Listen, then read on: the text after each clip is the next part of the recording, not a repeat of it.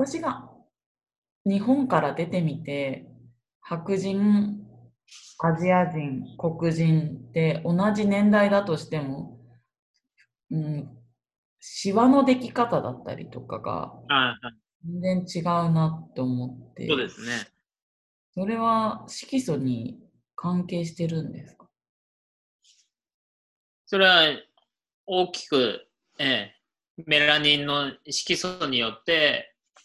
影響を受けてると思うんですけど、先ほどもちょっと話したように黒っぽい色素、メラニン色素は紫外線と、まあ、ちょうど波長が近いところにあるので、紫外線を吸収して、僕たちの DNA を守ってくれる。うん僕たちの皮膚、目、髪の色がどうやって決まってるかというと、まあ、メラニンっていう黒っぽい色素の量によって決まってるんですけども、実はメラニンには大きく分けて2つのメラニンがあって、1つがフェオメラニンっていうもので、フェオメラニンはオレンジっぽい赤っぽい色素。もう1つがユーメラニンで、ユーメラニンが茶色っぽい黒っぽい色素。で、そのフェオメラ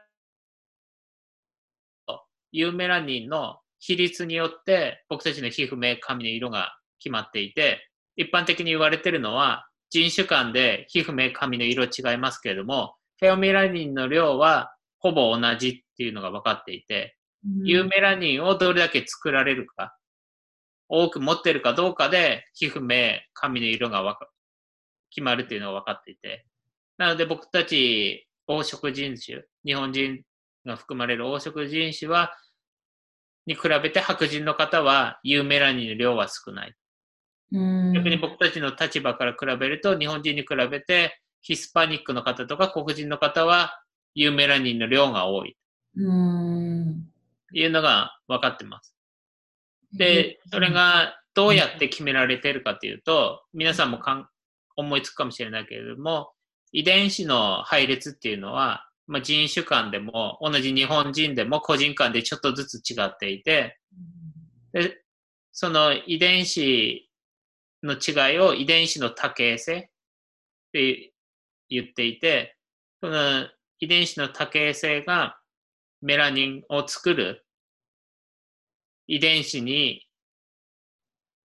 もあるんですよね。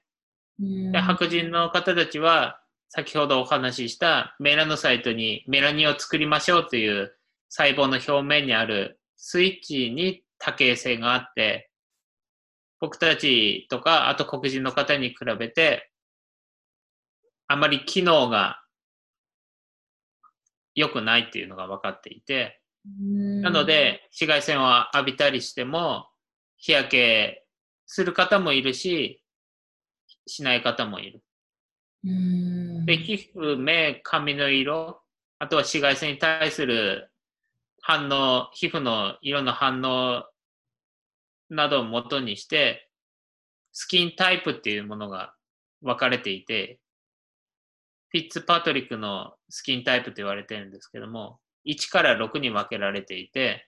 スキンタイプ1の方は白人の中中でも、レッドヘアって言われて、本当の赤い色の髪じゃないですけど、ちょっとオレンジっぽい髪の方。で、そばかすが多い方いるんですけども、その方は、スキンタイプの1にカテゴライズされて、スキンタイプ2は日焼けとかする、紫外線を浴びると日焼けをする白人の方で、スキンタイプ3とかになると、まあ、黄色人種に近いような。4、5になるとヒスパニックです。最後、スキンタイプ6になると、まあ、黒人の方にカテゴライズされると思うんですけども、そのポイントとしては、まあ、皮膚、目、髪の色が違うっていうだけじゃなくて、このピッツパトリックのスキンタイプがの数が小さければ小さいほど皮膚がんのリスクも高くなるっていうのが分かっていて、まあ、それはメラニンの、メラニンの、黒っぽいメラニンの量に相関しているので、少なくなればなるほど皮膚がんのリスクが高くなるっていうのが分かる。で、皮膚がんのリスクが高くなるだけじゃなくて、まあ、山本さんの質問に戻ると、皮膚のシワができる可能性とか、シミができるような可能性もまあ、紫外線からどれだけ身を守れるかっていうことになるので、有メラニンの量が多い少ないによって、まあ、少なければ少ないほど守れないので、まあ、一般の人が言う老化みたいなものも起こりやすくなるっていうのが分かってます。でも興味深いのは、まあ、まあ、多分、完全にはメカニズムは分かってないんですけども、白人の方は、まあ、僕たち日本人の方に比べて、同じ年齢で比べてみると、まあ、シワができやすかったりとか、シミができやすかったりっていうのはあると思うんですけども、一部の方は、あまりシワない方もいるんですよ、ね。そうですね。そう。人によりきりなんですよ。はい、だから、メラニンの量だけじゃなくて、他にも遺伝的な素っていうのはあると思って、そういうのすごい興味あるんですけど、はい、私もあります。もしね、そのメカニズムが分かれば、うん、その遺伝子の、まあ、機能とかを元にして、もしかしたら化粧品みたいなものもね、できるかもしれないし。女性の方は風呂に入れられるかもしれない。興味あるのはそういう人、あの、シミとかシワがない白人の方でも、黒っぽい色素が少ないにもかかわらず、シミとかシワが少ない方が、研究対象として。皮膚がんのリスクも低いのかどうかみたいな。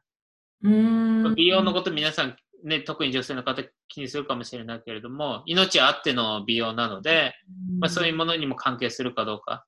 あとは、もしかしたら若々しく見える。シワが少ない、シミが少ない方は、